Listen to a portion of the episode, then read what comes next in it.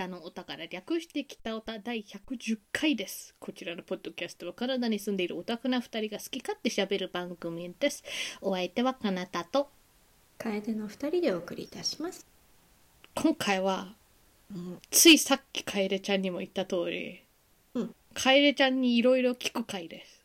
うん、すごく不安なんですけど。ごめんね、なんか そういうさ、なんか知んないけど話があるみたいなのちょっと不安になるよね、わ、かる。でも、あの、好きなキャラとかそういう話だから、うんうんうん事前リサーチとか全然いらないと思うし、なんか、うんただ、なんか、英語のフレーズで、pick your brain ってあるじゃん。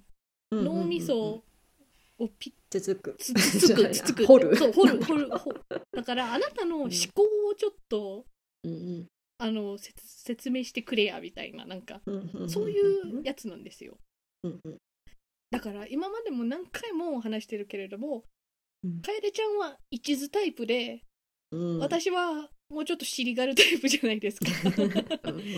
だからなんか真逆じゃんそういう意味じゃ。そね。それに関しては。うんうん。だからその推しとか好きなキャラとかうんをどうやって決める決めるかじゃないんだけどうん。そこら辺の話をちょっとしたいんですよ。なるほどね。ただ単に私が気になるからなんで。うんうんうん。どうやって見つけるの？うんちょっと恋とか恋愛とかなんかそういうのに似てる部分もあると思うから、うんなんていうかこう理屈ではないとは分かってるんですけれどもうんうんうん。どういうもんなんですかね？ビビッビビッとくる？そういう感じ？う んビピン？とタイプではないと思う私は。多分、うん、はいはい。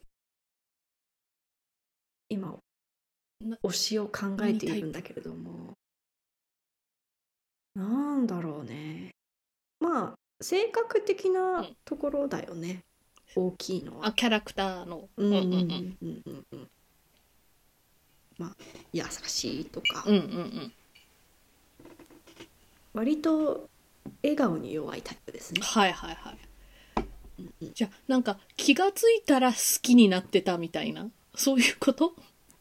そうね。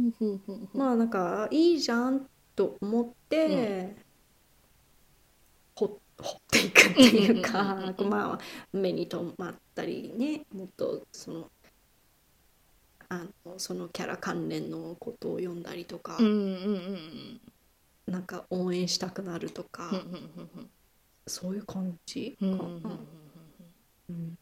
じゃあそういう意味じゃビビットタイプではないから割うんとうん。時間はかかるっていうかなんかすぐなんかうんうん一目惚れみたいなあ好きみたいなタイプではなくなんかわかんない。23話とかもうちょっとシナリオ進めてとかなんかそうしたら好きになっていくってことですね。そうですね多分でその好きっていう感情はうん。恋愛とのなんか似たような好きなんですか？うーん。どうだろう、うん。うーん。どうだろうね。難しいね。なぜかっていうとうんうん推しがみんな割とこう恋愛ゲームキャラだから、うんうんうん。結局恋愛するから。確かにね。なんか私の場合はねうん。あのー私の推しとかなんか好きになるキャラっていうのは、うん。いろんなタイプがいてそういう恋愛的な意味でなんか好きみたいなまああの実際ねあの二次元だから恋愛できないとうんいうのは分かってるけれども、そうじゃなくて、うんうん。一番近いのが恋愛みたいななんかそういう恋心的な好きもあるし、うんうんこういう風に私もなりたいみたいな好きのキャラもいたり、なんか友達になりたいなみたいななんかそういう意味でそばにいたいキャラみたいなのもいてなんか綺麗にここのキャラはこういうタイプの好きみたいななんかそこまで分類しているわけではないんだけれどもなんか全部好きではあるじゃんそういう意味じゃ。そうだね。そういうの好き全部ひっくるめてるからこんだけ好きなキャラとかが多いってのもあるとは思うの。うーんなるほどなるなんか楓ちゃんの場合はもしかして例えばこの3種類の中だったらどっちかというとすこうなりたいみたいな憧れの好きとうん友愛の好きが薄くて恋愛の好きが重いからなんかそうその一種に集中してるから好うんきになるキャラもそういう意味じゃなんか狭まるっていうかあの一途に収まるのかそれなって。はあるかもしれないね。なんかまあ割とこう人まあもちろん推しもいるけど、うん。箱推し的な意味で作品愛っていうのもやっぱりあるじゃん、うんうんうんだからそういう意味では他のキャラも別に嫌いではないし、むしろ友愛じゃないけど、うんうんうん。仲間知感みたいな。り合い。そうそうそうそうそうそうそうのはやっぱりあるから、はいはいそうだね。確かにそう言われればその中で推しって言ったらどっちかといえば恋愛系なのかもね。はあ。なるほど。そう考えるとそのキャラクター数で言うとねなんかその差が出るのがすごく納得いきますわ。うんうんうん。うんそうね。なんかそう確かにその作品とかを読んだり見たりしててもそのなかなかそこその中の推しみたいなのができない時がやっぱりあるはいはいはいはい感じがするのよ。はそれは割とこうみんなこう平平均的に好きみたいなうんうん。うんうん意味であまりなんだろう、うん推しがいないのかもね。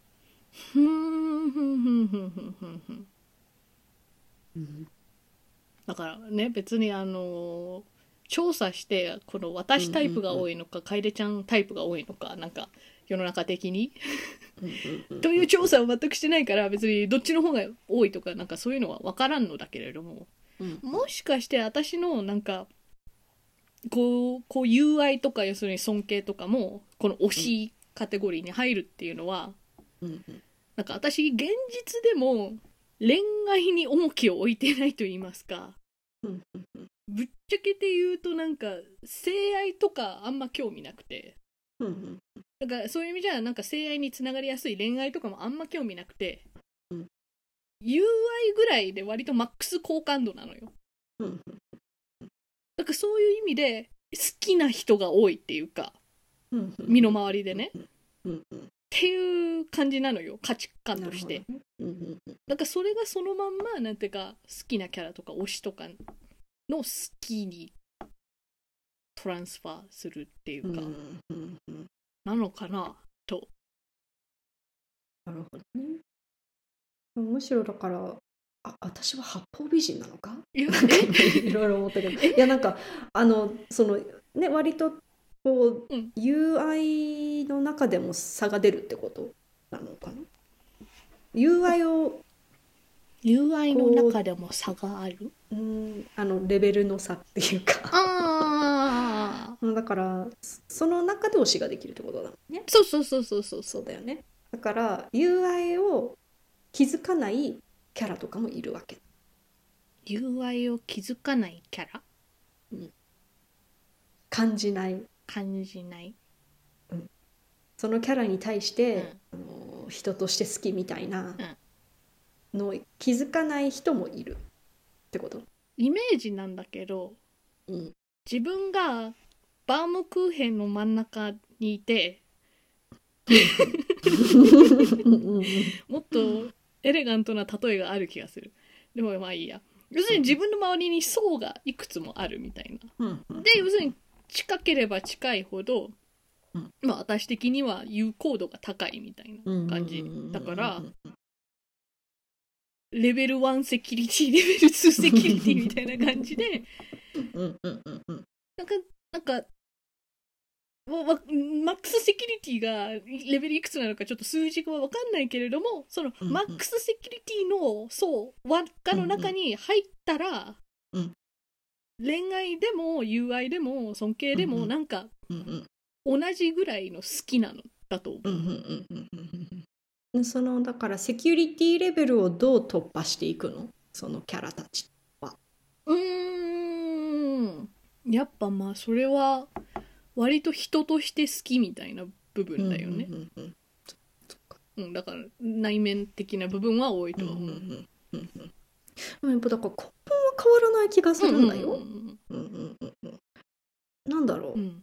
じゃあその私私はもっとそのバームクーヘンの輪っかのうん。真ん中に推しを連れ込んでしまうってことかな。そうイメージだとそこからさらになんかうん、VIP ルームがあるみたいなさ。感じかなみたいななんかその例えでいくんだったらで一応なんていうか他の有効度高くてもその VIP ルームに入れない人はちょっとまた別の感情っていうかなんかかなーっていう。いやだからむしろ私の方が八方美人じゃない？なんかなんか博愛主義っていうかこう。ん。う私の方にはむしろそういう VIP ルームがないような気はする。うんうんうんうんうん。だからそのバームクーヘン層で言えば、うん。多分バームクーヘン定着しちゃっえ？バームクーヘン定着しちゃった。今バームクーヘンで。いや想像しやあすかったしやすいよかった。ならいいや。バームクーヘン論でいけば、うん、なんか一層その一番近い一層目うんに入る枠もそれなりに私は多いのかな。うーん。二層目が多いのかな。それで一層目がなんかもうちょっとはそのグループずうんうんグループ絡みで好きみたいな感じになってだからそこら辺がもうちょっと近くてでビップルームがあるのかな。うんうんうんうんその例えでいくと、うん。多分現実のね人間関係ではねどっちかというと楓ちゃんの方がそういうなんか、うん。き層が多ければ多いほど許容範囲がでかいみたいな感じもするじゃん、うん。だからうんうん楓ちゃんのバームクーヘンの方が熱いと思う。うん。私の方がその輪っかに入れる人はすごい好きなんだけどうんうん。そのバームクーヘンの外にいる人はうん興味がないみたいな結構極端なんだと思う。う、んだからそう一個一個は熱いかもしれないけどうん3層ぐらいしかないかもしれないみたいな,、うんうんうんなんか楓ちゃんの方が層の数とかは多いかもしれないかそう考えるとそううん。層だけに？そううん。考えると。なんか現現実ってかさやっぱの価値観っていうかやっぱ本,、うん。本人じゃん。なんか、作品の話はしてるんだけどそういうとこの影響って強いよね、みたいな。うんうんうん。あと作品見てると、うん。割と私のはなんか好きなキャラ誰かな？みたいななんかうんうんうん。探し求めて見てるような気もする。うーんなるほどね。なんか作品に限らず例えばうん新しいスポーツとかうん新しい趣味とかなんかハマるとうん好きな取っかかりになるじゃん。なんかうん。そそこを追えばみたいな。だからなんか割とそういう風にうん。癖なんだとは思う。うん。でも大事だよね。それなんていうの？あのマインドフルネスっていうかさ、マインドフルネス。うん、ただななこうう受け流しているんじゃなくて考えてるじゃない？それはやっぱ身につつきやすかったりなんかいいいいとこ見つけられたりとかはいはいはい自分の意見持ってたりとかそういうのにやっぱり大事だと思はあはあはあはあ。う、うん、だから私は結構こう、流していってしまっているのかもしれないと。いやでも逆に言うとその取っかかり見つけられない分野とかはうんうん。ほんと興味ないよ。うんうんうん 私の場合は。だから極端なんうんうんかもね私の方がそういう意味じゃ興味ある興味ないの。うんうん。でもそっちの方がさうん。なんかふわーっと受けるよりはなんかこうちゃんといその逐一考えてるっていうかうん。これはいいやっていうのも決断じゃない？なんかそうれもんいいよね。いいよねっていうかあすうん。いや自分に多分あん。まりない要素で、うん。なん。かたまにはそういうこともしようよとは思ったりするよね。ああ、いやでもバカにしてるわけじゃないん。だけどうん。うん楓ちゃんよりももっとさらになんか割とそういう全てを受け流すタイプの人とかいる,、いるじゃん。うんうんうんうん。なんかそういう友達とか見てると生きるの楽そうだなって思ってる。いい意味で。いい意味で本当なんか楽しい部分もあるんだけどうんうんうんその分辛い部分も結構辛いような気がして。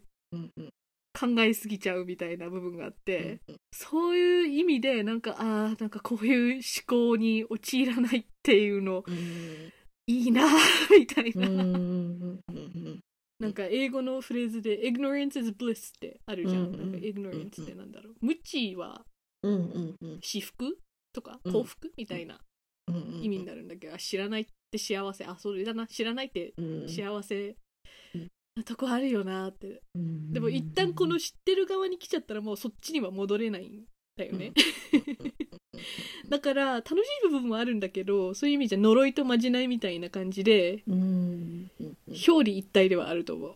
確かにね。難儀な性格してんなと思う部分がある。頭使うの好きなのはあるんだけれどもそれがゆえになんか他の人より余計なこと考えちまってなんかもう。ね夜とかね。ね 眠れない日とか。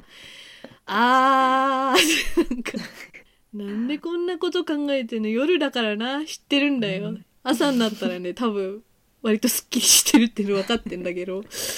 夜長えなみたいなうん。思う部分があるから。はあそっか。でもそれ向き合ってるんだね。向き合わざるを得ないんだよ。そうか。いやなんか私とかはもう嫌だと思っうて、ん。なんかあの睡眠用ポッドキャストみたいうんうなのん聞いて、もう頭考えないようにうんしたりするうんから、まあ、ある意味逃げてるじゃないけど、うんうんうんうんいやでもある意味ね私の場合の逃げがこういうフィクションを見ることとかなんだと思う。うん。そうその間は要するにそういうリアルな問題をうん向き合わないであのフィクションの中の考察とかなんかそういうのに逃げれるからうんこのこの作品いっぱい見ているっていうのはそこにつながってんだと私は思う。うんなるほど、うん自分リアル状況も考察してんのねうんうんうんうんそうそうそうそうそういうことだよねそうそうそうそうかそうそうかなるほどなるほどそれ考えるのとか見るのやめちゃったらむしろ、うん。もうちょっと暗い方向に自分の思考がいっちゃうような気がするから、うんうんうんうん。うん考えないように こうだけ 映画見たりなんかうん。楽しみだったりみたいな探してる気がする、じゃないとここで終わっちゃっていいかなみたいな だからねほらこういう思考だからネガティブすぎてポジティブみたいな自分を思ってるんですよ。なるほどね。うん。すごいダークでしょ？うでもこういう話するのはそのバームクーヘンの一番近いところに楓ちゃんがいるからだよ。そっか。それはなんかありがたい話です。やったー。なんでこんな暗い話になったの？いやでもだからこそそういう意味じゃなんか自分のこの生きてる鏡として、うん。なんていうかそういう作品を求めてるっていうのもあるとは思うの。うん現実でそういう傷とかなんかそういう穴を感じてる気がするからうんうん。なんかえぐる作品みたいなのを求めてるみたいなのもあるとはう。思う。うんでなんかねこの収録前に長々と話したんだけれども なんか現実とかなんか自分のリアルな状況を噛み砕くとか消化するための手法の一つとしてフィクションってだから私は信じてるだと思うわけ。まあだからだから現実辛いからこそなんかこうフィクションではなんかそういうのを見たくないみたいななんかうん。ねセーフプレイスとして。うん。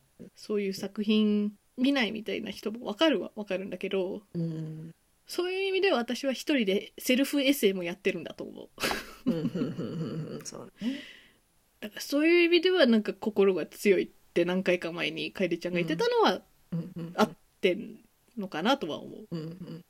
こういうことを一人で考えたりしてるんですよ私は。悶々としちゃいますね。しますよ。考えないのか みんなは。そうだね。考えしてるっていうのもうんあるのかもね、うん辛いから、まあね。うん。楽しくはない。うんうんけどなんか泣いた後すっきりするみたいななんかそういう意味のすっきりさでなんか知りたくなかったな自分のこういう部分みたいな部分はあるんだけれどもでも知ってよかったなみたいな部分はあるうんうんうんはある。知ってるからこそ対応もできる、そうそうそうそうそうそう。うんうんうん。だからこそそういう意味でなんか人間関係でまあこういう人はうん。ちょっと関わらんでええわみたいな。うんなんか線引きとかなんか、うん。なんかしやすいかなとは思う。うん自衛につながるっていうか。うん。そうだよね。うん。なんかあまりにも殻に閉じこもるのもちょっと良くないなとは思うけれどもある程度うんあちょっとこれは not for me みたいな感じで、うんうん作品だけじゃなく人もうんこの人はこういう人だからもううん。しゃあない。この人に変われっていうのはもう無理だから。うんだったら私ができる範囲のことつまり私ができるのはなんかそういう人とはちょっとこう関わらんでおこうみたいな 線引きとかはしてる。あれ？カエルちゃんの話を聞く回だったんだおかしいな。うまく回避されたな。あれ？ちょっと私の柔らかい部分見てたからさ、うんカエルちゃんハリネズミもちょっとひっくり返って柔らかいとこ見せてくださいよ。あのピンクのホニョホニョした部分。あー私はでも結局はめちゃくちゃ面倒くさがりだと思うよ。ほう？どこら辺が？えー、なんか手のかかることはあんまりしない。したくないっていうのもあほうほうほうほう。るよほ多分。まあ例えば、う、うん、時期的なことで言えば、うんうん。まあ、イベントが時期的イベントがあるわけじゃないですか。はいはい季節のうん。催し何とは言わないですけど、はい。そうそうそう。そういうのをさはあなんかあまりこうなんて言うんだろう。気にかけないというか、うんうんあの多分一日のことなのにみたいな。うんうんのはちょっとある気がするんだよ。うんでもそれはさうん。このイベントがつまりカエルちゃんにはそれぐらいの価値のものだったってことじゃない？うん。これはどうでもいいことだったじゃん。で、も音屋の誕生日の時カレーとか作ってなかった？そうですね。うん。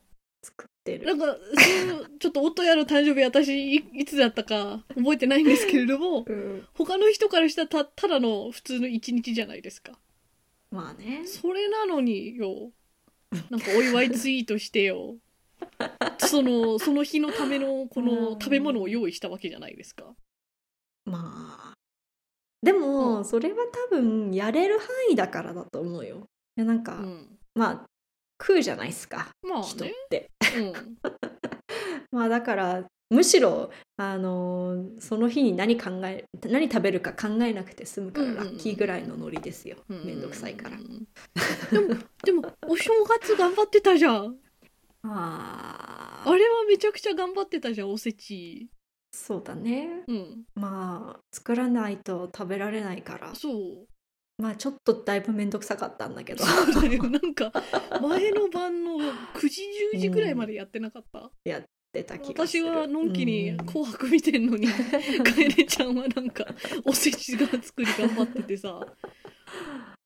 だからなんかそういう意味じゃうん。そのおせちってねこっちじゃ、うんうん。あの普通にスーパーで手に入るものじゃないから、うんうんうん。カエルちゃんが作らないとこのカエルちゃんの産んだ子はうんうん。こう経験できないことなわけじゃんそうそうそうそう。だからそういう意味でそういう日本文化を味わわせるみたいなのはそのカエルちゃんには大きい意味が。大事だね。そうそうそうそう。だから別に世間一般的にこのこのイベントは大うん事うん。っていうのはなんか逆にあまりなんか人の目を気にしすぎててなんか祝ってるみたいな人よりは全然正しい楽しみ方なんじゃないかなと思う。なるほどね、まあ、いむしろいつでもいいやと思っている、まあ、時期が近ければ。別に。まあそそれもある。結局ね、ねなんかイベントとかによってはこう、うんうんうん。あの資本主義のなんかそういう、うん。なんとか協会のなんかあれにうん乗ってるだけみたいな部分もあるから。うん。そうね。でそのその食べ物なり何なりがなんか自分と、あ今こういうの欲しいからみたいなのと重なってたら、うん。なんかわーって祭りに乗るのも楽しいと思うけれども、興味なかったらわざわざ踊らなくていいと思うよ一緒に。えめんどくさがり？あ結構でも面倒くさがりだと思あーでもあの服に関しては結構そうかなとは思う。割とうなんかこうね。それなりにうん。のレベルに達してたらいいかなみたいな,、うん。なんかそういう意味でプラスアルファにそこまで興味がないみたいな部あ分興味ない。ああなるほどね。あとなんか家とかさうんうんうん。家のデコレーション的はいはいはい。なのとかも興味ないわけですよ。うーん。だからまあねどういうふうに本が並べられてようがどういうこう家具があろうがうんうんうん。あんま興味ないんですよ、ね。はいはいはいはいはい。でも割とねうんこうカナダとうんかうん。北米文化とかは結構さ家をすごい綺麗にそうだね。ねなんか色合わせたりとかさ季節ごとになんかうんうんうん展示って言いそうになったけど、なんかね飾るもの変えたりとかさ。ね？あるね。あるじゃない、うん。もうこ凝る人はめっちゃ凝るじゃない？そういうの。うん。なんかハロウィーンってだけじゃなくて秋、うんうん。秋物みたいな春物みたいな分けてる人とかもいうる、ん。でも割とね、それはちょっと興味ああることはある。はいはいはい。季節をまあねあの日本人ですから、うんうん割と季節四季がはっきりしてるじゃないですか日本って、うんうんうん。なんかそれと比べるとカナダは割と冬長いとか。あのー ね？冬冬冬、夏冬みたいな。そうみたいな。そうそうそう。だからまあ一応気分でもねこう四季を感じたら楽しい楽しいまあいいかなとは思ってるけど、思ってるからなんかまあちょこっとずつ集ものを集めはし始めてる感はあるんだけど、それでもやっぱりちょっと面倒くさいが勝つんだよね。あだから興味があることあも、なんか「へえそうなんだ」って言って調べりゃいいものに、うんものがもののなんか面倒くささが勝って放置して忘れるみたいな。はあはあはあはあ。えでも、うん。その面倒くさくて放置した後うん。その季節なりなんかイベントなりが去って、うん。あやんなかったなみたいななんか罪悪感あるの？それともまあいっかみたいななんか。うー。ん割とまあいっかかもね。じゃあいいんじゃない？いつかやりゃいいっしょみたいな。うんうん。来年もまた来るよ、うん。世界が滅びなければ、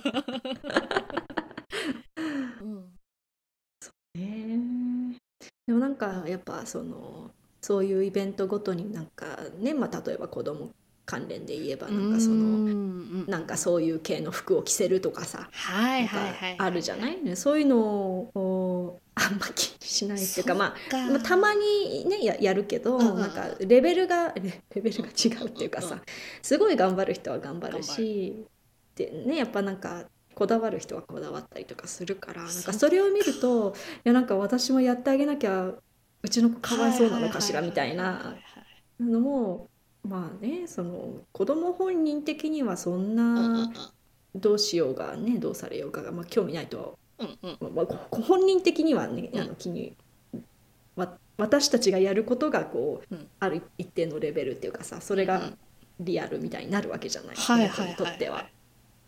はいだけどそれがかわいそうなのかあなんかうあうちの親こういうのやってくれなかったなって思うのうんうんのか気にしないのかはその子にもよるだろうし、うんうんうんなんかなんかそそれがねなんかうん。うんある意味人のさ人生を左右してしまうことでもあるから、そうだね。なんかどうなのかなと思ったりもする。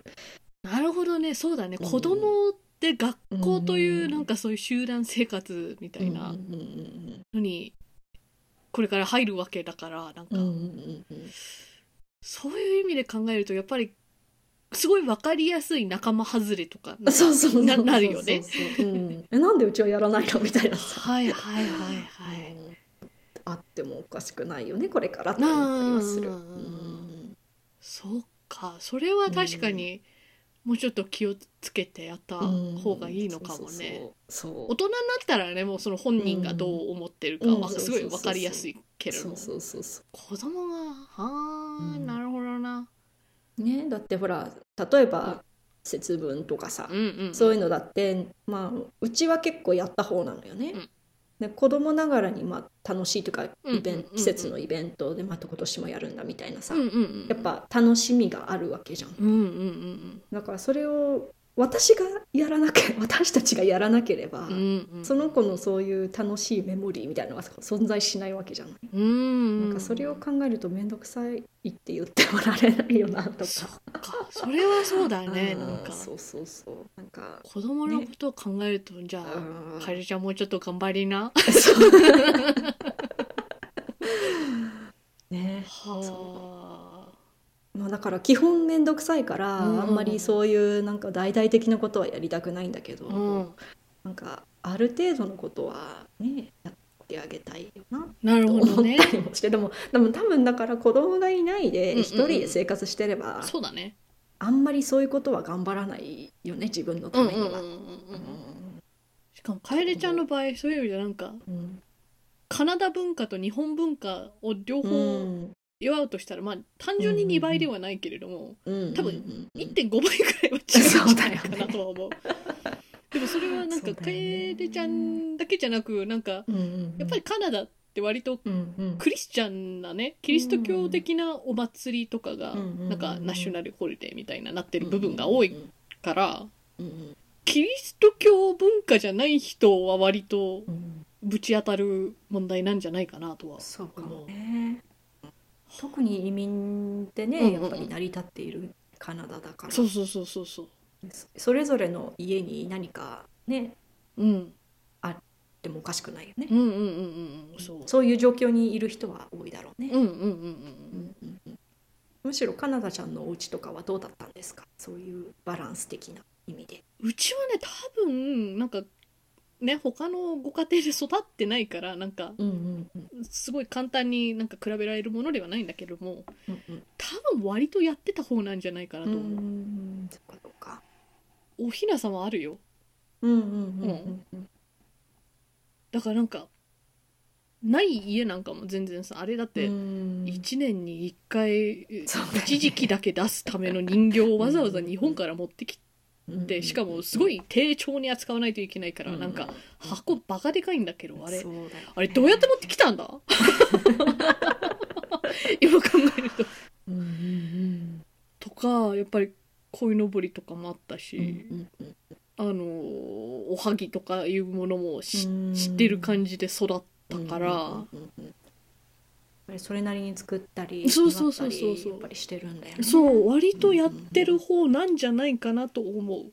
うんうんうんうん。なんかもちろんそういうのをやらなくてもなんかもしかして子供が将来的に自分の日本人のルーツが知りたいみたいなので、なうんうんうん。今はねインターネットというツールがあるから、なんかそういうものでじリサーチしてうんうんうんうん知識として蓄えるみたいなことも可能ではあるけれども、でもうんうん。親がそういうことをよくやってたみたいななんか思い出とかうん。記憶があった方がやっぱりうんそういうものは育ちやすいよね,、そうだよね。絶対。やっぱり文文自分の文化というかねなんかアイデンティティの一部だよねやっぱりね。そうそうそうう。んうんうん。まあだからうん。この面倒くさがりなうん自分と戦わなきゃいけないんですよこれから。確かにね。さらに。うんうんうんでもそういう意味じゃ自分がやらなくてもある程度学校でそういうことをカバーしてくれるという利点もあるとは思う。なんか家でやらなくても、あの学校だけで完結するなんかそういうアクティビティとかもあるわけじゃん、うん。なんかクリスマスの頃になったら、うんうんうんなんかあの粘土でクリスマスツリーの形のうん。飾りを作ったとかなんかそういうイベントとかもあったから、うんうんうん。そうだよねそういう意味じゃ日本文化ももしなんか現地の学校とは別に補習校的なのに入れてたらなんかカバーしてくれる部分っていうのもあるとは思う。そうだね。でそこからプラスアルファどんだけ楓ちゃんがやりたいかってこそうだよとだよね。ね。そこだよね、うん。うん。それがやっぱ面倒くさがりのうん宿的な部分ですよ。今んとこはどうなんですか、うん。そのやってあげたいみたいな気持ちと面倒くせえうん。みたいな気持ちだとこうあー。測りにかけたとしたら。あーでも今は多分やってあげたいが強いと思う。あうんまあ、特に日本文化系のものに関しては、うんうんうん。まあ、まだねちっちゃいから、うんうんうん。理解できないイベントがたくさんあるから、ね、例えば七夕とかさ今やってもみたいな感じするじゃん。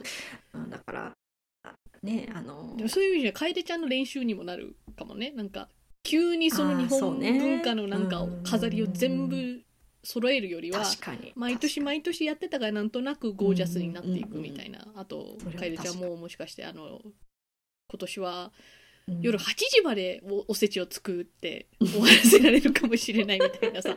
なんかそういうそういう恒例のにすることによって楽になる部分もあるうんじゃない。うん、そうだね。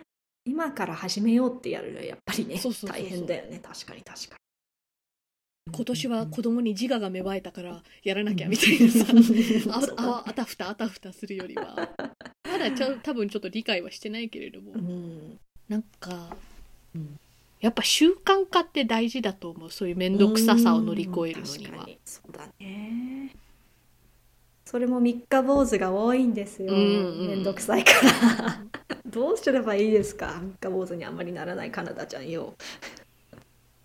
うーん。いくつか方法はあるけどうん。三日坊主になる原因ってわかる、なんか例えばうん。一つありえるのはなんかやってみたけどうまくいかなかったからなんか嫌になっちゃうとかもありえると思ううんし、なんだろう。あんま三日坊主にならないからそういう意味じゃちょっと想定できないんですけどわかりますか？なんで三日坊主？なんでやめちゃうのか？えー、なんでだろ楽しくないからとか？うん。まあ最近で言えば三日坊主になったのが、うん。完全に3日なんだよな。よく考えると。うんうんうんあのまあ今年はねちょっとこうまあ産後体もこう治ってきたしうんうんうん。さすがにちょっと経って、こう姿勢とかねはいはいはいはい。なんか体も硬くなってきてる気がするしあなんかストレッチとか、うん。なんかそういうこうもうちょっと筋力つける系のものとか、あはいはいはいはいはい。そういう動きたいなと思って、あのなんかこう10分できる10分だけでもやろうと思ってこうアプリ使って、ストレッチとかうんうんうん。そういうのをやってたわけですよ。うんうんうんうん。だけど、うん。なんでだろう3日で終わった。ああまあ一つの原因は、まあ、体調崩したっていうのがああまあね。まあね、うんうんだけどなんだろじゃあそういう場合は例えばその一旦さ体調崩して途切れちゃったから、なんか一旦途切れちゃったものをまたやり出すみたいなエネルギーが使うみたいなそういう感じかな、うそうだね。ああもうまたやあれやるのめんどくさいとはいはいはいはい。しあとまああれだね。きっとタイミングがちょっとね、うん。やってたた時時期っていうかタイミングが、うんうん。なんかお昼の時間にやってたのよ、うんうんうん。お昼の時間かあの夜ご飯食べる前うんうんみたいな、うんうんだけど腹減ってるとか、お昼その仕事の、ね、合間だったりするから、うんうんうん。なんかもう午前中でもう疲れてるからもう動きたくないとか、うんうんうんうん。こう今はこうこの動画が見たいからや、うんうんうん今は嫌だみたいな理由もだから時間うんとタイ、やりたいタイミングとかもなんか正しくないのかもしれん。私だったらね楓ちゃんに聞くかどうかわかんないけど、うん目につくとこに書くってのはやっぱ一つ有効ではあると思う、なんか毎日ストレッチとか 例えば書いて、絶対目につくところにあの貼っておくっていうのはやっぱり見てそれ目標確認するっていうのはねそこそこ有効なことではあると思う。なるほどあともう一つはハードルをめちゃくちゃ下げる。うんそれはそうね例えばなんか10分って短いけどさでもアプリを起動してその10分探さなきゃいけないわけじゃん。やるやること、そうじゃなくてもっと単純に例えば今日はスクワット5回やったやったみたいな。スクワット5回だったら本当に多分なんか歯磨きやってる間とかなんかふとした瞬間に終わるじゃん。そうだね。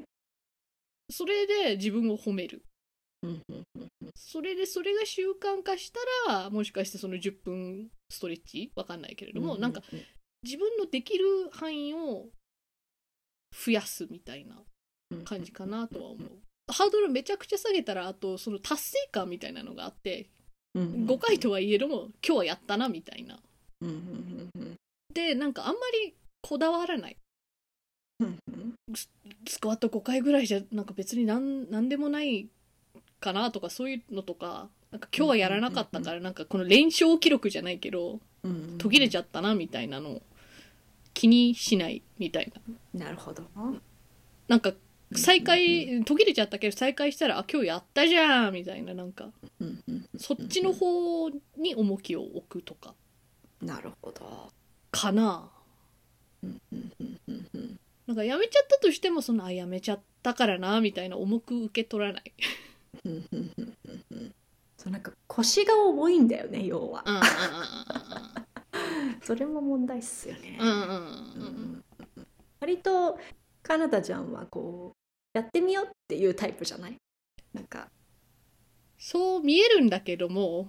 そうそんなことはあない、の実はそのやってみようって行くまでにうん。数ヶ月とか1年間とかうん悶々とリサーチとかしてんだよ。それでなんかバネみたいにこうエネルギー貯めて貯めて貯めて、こんだけ長い間なんかこれやりたいなみたいな思ってんだったらやるかうんみたいななんか。なるほど。なんか周りからはね多分そう見えるんだけどもうん。割とねやりたいなって思ったけどそうそうそうやりたいなとうんうんうん思ってるけどやってないものもすごい多い。うん。うん。でもそれはもうそういうタイプの人間なんだなと私は分析してうんいる感じ。なるほど、うん。だから大丈夫。私もね面倒くさくてやってない部分もすごい多い。なんかよくやってることでもいかにしてこれを楽にするかみたいな方法に research development を割と費やしてるからそういう意味で面倒くさがりな性格だなとは私は思っている。そういう意味でなんかその面倒くさがりをうまい具合に使えればいいよねとは思う。なるほどね。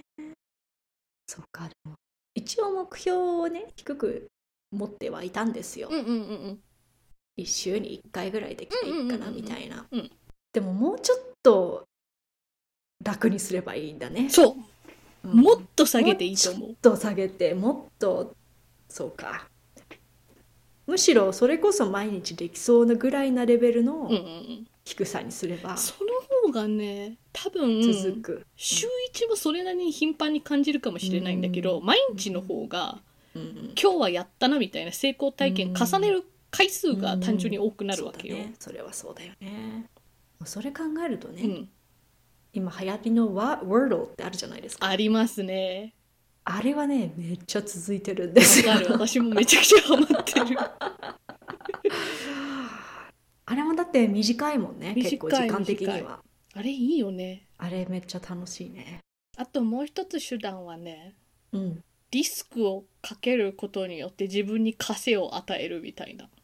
ほだから例えばううん。この場合は週1とかになるなると思うけれどもうんうん。うんお金を使ってエクササイズクラスに登録するとか。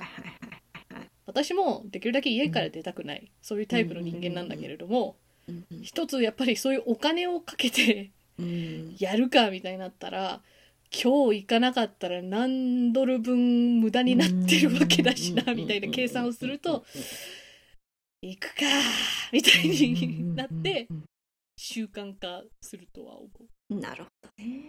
実はねずーっと気になっているね、うんあるジムの、うん、うんなんか回数券みたいなのを買ってて、あ？よく考えると一つじゃないな、はい。うん、あのあの何？市が経営してるところうんうんうのん。ものと、普通のなんかプライベートのジムみたいなうんうのんあるんだよな、うん。うんでもおすすめはねそういう回数券的なのもいいんだけど、うん回数券は今使わなくてもそうそう。ね、後になって使えるやってなるからそうそうそう。レッスン。あー。毎週木曜日の6時に行かないとうんうんうん。今回のこの20ドル分かわかんないけれどもうんうん。無駄になるみたいなうんうん。なるわけですよレッスンだと。うん。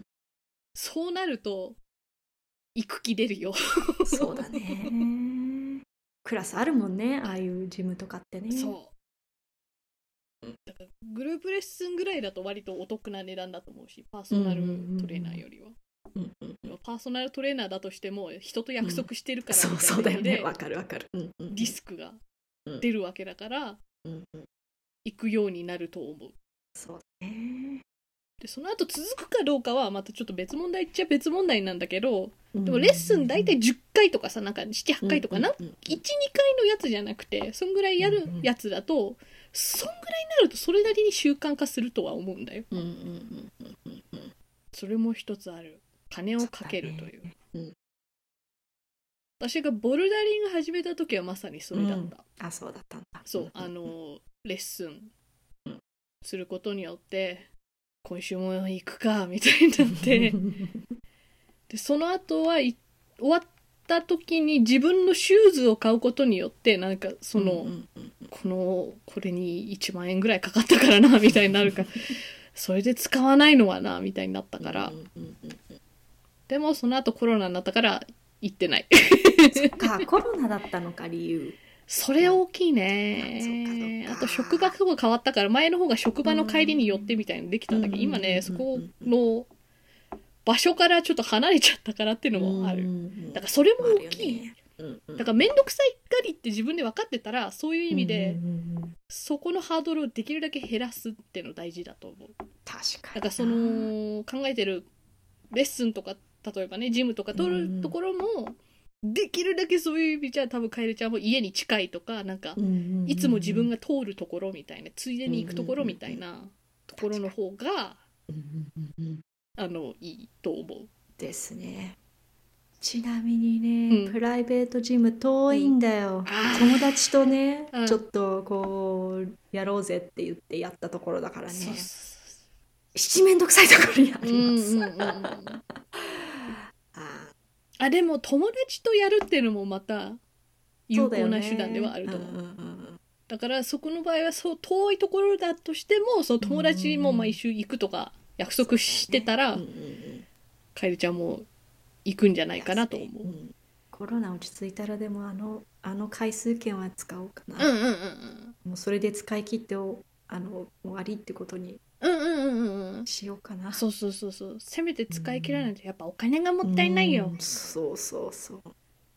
ジム経営って結構そこで儲けてそうなイメージある。でしょ？そうだよね。あのこっちだとねなんかやっぱ1年の抱負という意味でなんか新年とかジムメンバーシップの入会者は増えるらしいですけれども。うん。そこで実際来る人が 増えるかどうかは別としてあだから大学の時とか良かったんだよな。そうそうそうそう。施設がねね。やっぱそのままあるから授業を受けてそのまま帰る前にちょっと寄るかみたいな。そうそうそうそう。しかも割といい施設だしそう。市とかよりね。ねでもやっぱりそれもハードル下げるみたいなうん。のは通じるとは思う。うん。大人って結構辛いね。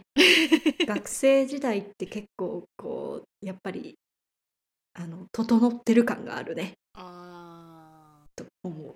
でもお他の人と関わらないで生きていけるのも大人とそうして好き、ね。それは それは確かになめない、やっぱ学生までの方がうん。私の場合興味のない人間と無理やり接しなきゃ時間いけない時間みたいなのが多かっだし頻繁にクラス替えとか起こるから、また新しい人たちかよみたいななんかそういうマインドだった。うんあと分かると言いつつ私はあの学生の頃もジムとかに行ってない。あるなぁみたいな認識はしてたけど行ってないです。うんあでもハードル下げるという意味だったら例えばね、うん。任天堂スイッチになんだっけ、うんうんフィットフィットボクシングじゃない。Wii フィットトレーナーはね Wii だからね、それじゃなくて。スイッチのやっぱりそういうエクササイズのやつとかあるからあるのか。あれ家で要するにできる運動なわけだからなんかハードル下げてて自分にアクセスしやすいみたいな有効な手段ではあるんだと思う。確かに。楽しいしねそうそうそうそうだからね。だからあんなに流行ったんだろうなっていうのもあるとは思う。うんだからいろんな方法あるけどうん。どれが楓ちゃんのその面倒くささに打ち勝つかわかんないけど、ねこううん。いくつか自分でやっぱ試して、もらって。試すの大事ね。うん。あとねこの使ったアプリがねうん。なんか結構同じこと何回かやらされてちょっとちょっと飽きる系なんで、ね、あーまあ、あの無料版を使ってるからっていうのもあるのかもしれないけど、ちょっと探してみようかな、うんうんうん他の、うんあと金ね。そうそうそうそ 自分で貸す。ううん。うん大きいな。うん。という感じですかねうん。ありがとうございます。ためになりました。マジでか。えでも楓ちゃんの一番柔らかいとこそこ？一番じゃなくても？それ？そのこそそその程度？って言っちゃうなんかなんか軽んじてるんだけど。いやーまだあると思あある。ううん。やった。うん。むしろある。あ今思いついた。あるある。うんうん。忘れる前に話しちゃうぜ、あの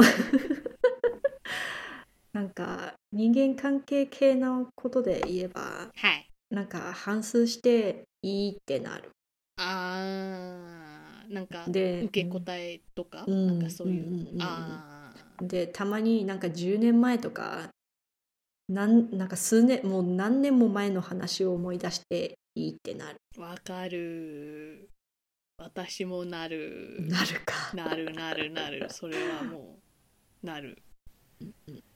余計なことを考えなくていい時に考える話題の一つですよ。うんもう悶々としてるよ。うん。なんかこの間とかねまあもう今コロナ禍だから特に人とあんま関わらないから、まあ結構こうねあの顕著にうん考えるっていう時もある気がするんだけうんれども、なんか子供がねうん。うんなんか他の子供とこう関わる機会が、うん。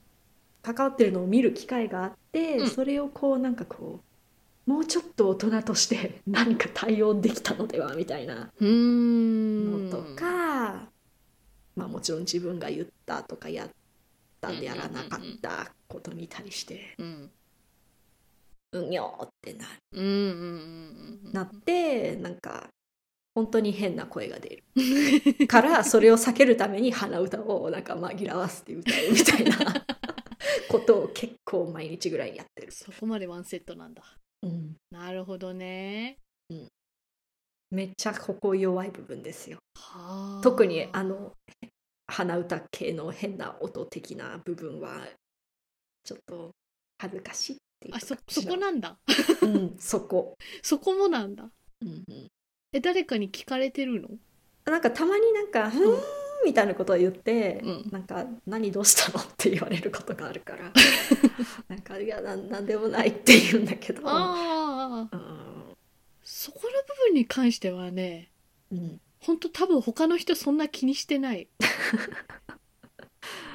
なんか人間割と他の人間に関して無無関心なとこあるからね。多分害がないからね。割とそこね大丈夫だと思う。ちょっと恥ずかしいけどね。わかる？私もいまだにポケモン GO やってるからさ一人でちょっとん意味もなくプラプラしてるように見えるところ時があるんだけど、うんうん。そういう時なんか捕まえたポケモンの鳴き声を一人でモノマネやってたりさ するわけよ。あの今、うんうん。散歩中で誰もいないだろうと思って。うんうん。うんでも時々ヘッドホンとかしてるから真後ろに人いるの気づかないのに「あのにゃーん」とかなんか一人で言って。やべえって思うんだけどでも意外とそういう人たちになんだこいつみたいな顔とかされないからうんうん多分ね大丈夫よ。恥ずかしいって思うけどね。うんわかるうんあと受け答えはな。うん。もう練習あるよのみかな。ですよと私は思っている。いやなんかでも後から気回んなかったなとか思うとさ、うんうんうん。なんかもう人としてどうなのって思ったりする時もある、うんうんからなんかそれをなんかそういう部分そういうのを思うとなんかこう、うんうん。自分の人格否定が始まるよね、うんうんうんうん。なんかこんなことにも気づけなかったうんうんうんうん。なんでこんなことを言ってしまったんだろう、この人の立場を考えるとそんなこと言われたら みたいなさ。わかるあ余計なこと言ったなって自分で思そううそうことあるある。そうそうそううん。でも多分だけどねうん。楓ちゃんだからうん。そこまで一発アウトなこととかは言ってないと思うの。あーまあね。でもだかなんだらこいつって思われるだろうなって思うことも、まあねでも人間完璧じゃないから まあね。これからはそういうこと言わんでおこうとかなんかうん。気にかけてたら多分多分大丈夫よ。なんかなんかそうやって反省してるあたり、うん。多分まだ大丈夫よまあね。でもなんかこうそそれこそだから反省をなんかウィーンって思ううん。回数が多ければ多いほどいや自分成長してねえやんっていうことがいやでも成長してるからこそ気づきが多くなるみたいな、うん部分もあるから。そうなうん。うん。本当にやばい人は自分がやばいってこと言ったってことに気づいてないと思う、そうそうそうだな。だからねそそういう時の私はねうん。そうやって下を見る。自分そうだなと人格否定が始まりそうな時はさすがにもっとやばい人いるからっていう。うんうん。そこまでじゃないか。それよりは良くなろうみたいな。うんうんそこで頑張って終わらせようとする。うんうん。そういう時は自分の脳に「はいはいこの話題終わり終わり反省して あの問題改改善みたいな。頑張るから。これから頑張るから!」でもそう思うってことはやっぱ優しい人間よ楓ちゃんは多分。そうかね。そうだから長所だからそうやってなんか短所になってしまうみたいな。なんか気づいてしまうみたいな、そういうやつだと思うよ。ああそうだといいな。そそうだと思う。もっといい人間になりたい そういう意味じゃねそういうその問題も多分一生ついてくるやつ。そうだよね。そんな失言なしの人間になるっていうのは多分ほぼほぼ無理だとは思うから。そうだよね。できるだけ回数減らすわみたいな方法ででよしとしないと、うんうんうんうん。頑張ろう。うん。うん。でも私も思うってことは多分ね他にも思ってる人いっぱいいるから。うん。世の中そう思ってる人いると思うよ他にもそうかな。うん。まあでもなんだろう。人とこのなんだろうこのソーシャルな世界ってうん。結構難しいよね。うん。なんかそれを一から教えようってなるとさうんうんちょっと自分にも自信がないのにどうやって教えるんだろうってうんうん思ったりするよ。うん。うんうんわかうるん。でも自信がないからこそ本当そういうこと気づけるっていうのはうん楓ちゃんのいいとこだと思うよ。そうか。ななんか私も自分へ喋るの下手くそだな。コミュニケーション取るの下手くそだなって思ってうん。勉強ってかする時期があったのよ。うんそこで気がついたのが、うん。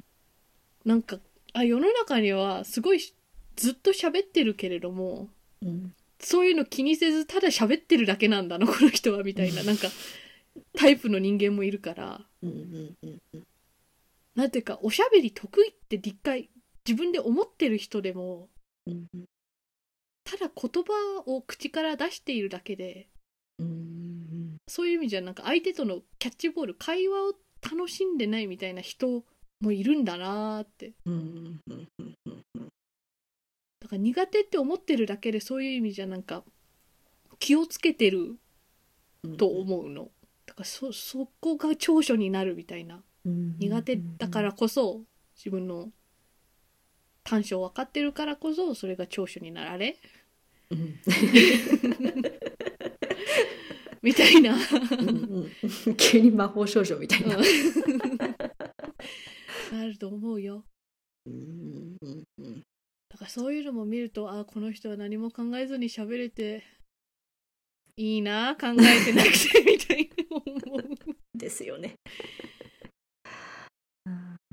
私も乗りたいその会話に。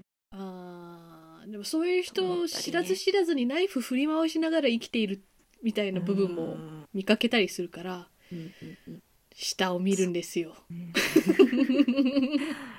えーなん。かあん。まりこうこうなん。だろううん人を傷つけるような発言をしたくないなとうん思うからこそ口数少なくなるっていうのもある気がする。あーあとなまあ自分がのなんか自信がないっていうのもあるだろうけど、まあ、私の発言なんてどうでもいいよなっていう時もあるから黙るって。カエルちゃんの話聞きたいよ。あーなんかでもなほらなんかそうだよねみたいなのもさうんうん。別になんか特にグループが大きければ大きいほど他の人が言ってればあなんかーまあわうなずくとかはもちろんするけどん。ただ座ってるってことはしないけど口に発言する ほどでもないかな。なんか人を遮ってって思思ってなんか特に大きいグループでは静かになったりする。それはわかる。でもねやっぱりこう明るくさ「だよね」とかそういうコメントをやっぱり入れてる人入れるからこそなんかその会話に参加してるうんうんうんって他の人も認識するわけじゃないやっぱり。まあね。だからうなずいてるだけなのもなみたいなのも思うんだけど、うん。なんかそれこそだから割とおしゃべりな方の人たちを遮ってまで言うことでもねえなって思っちゃうんだよね。大人数のトークとかは私もまだね、うんなんかわからんうん8人ぐらいとかになったら大体誰か同じこと言っとるから、うんそうそうそうなのそうそう。ん、う、うん、そう大体思いついたことは言われてる先に誰かに。それとか私がなんか前の質問にワンテンポ遅れてこんかんなんか返答を考えても、うん。でも今更流れぶった切って言うほどじゃねえよなそうそうそうそう。完全にそれはとってもわかるでもだからこそある意味私もなんかそういうグループトークよりはうん。もうちょっと少人数のせ最大4人ぐらいの方がなんかみんなの意見割と聞ける気がして好うんうんうんきかなっう。んうんて思う。わかる。うん。大人数でワイワイするのももちろん楽しいんだそうけど、ね、そうそうそうそれはそれであるんだけども、なんか違った良さがあるよね落ち着くというか。そうそうそうそうそうだけどなんか真剣な意見交換とかしたいんだったらそんぐらいの人数になっちゃったら私もだからそうやって口つぐんじゃうタイプだから絶対他にもいるよなってだから芸人ね楓ちゃんもそういうタイプだってことが判明したから。うんだからそういう意味ではなんか有意義でないわけではないんだけどうん全部の意見が聞けたわけではないよなみたいうんうなん思ってはいる。難しいな。難しい。ねなんて難しいの生きるって。ねえ。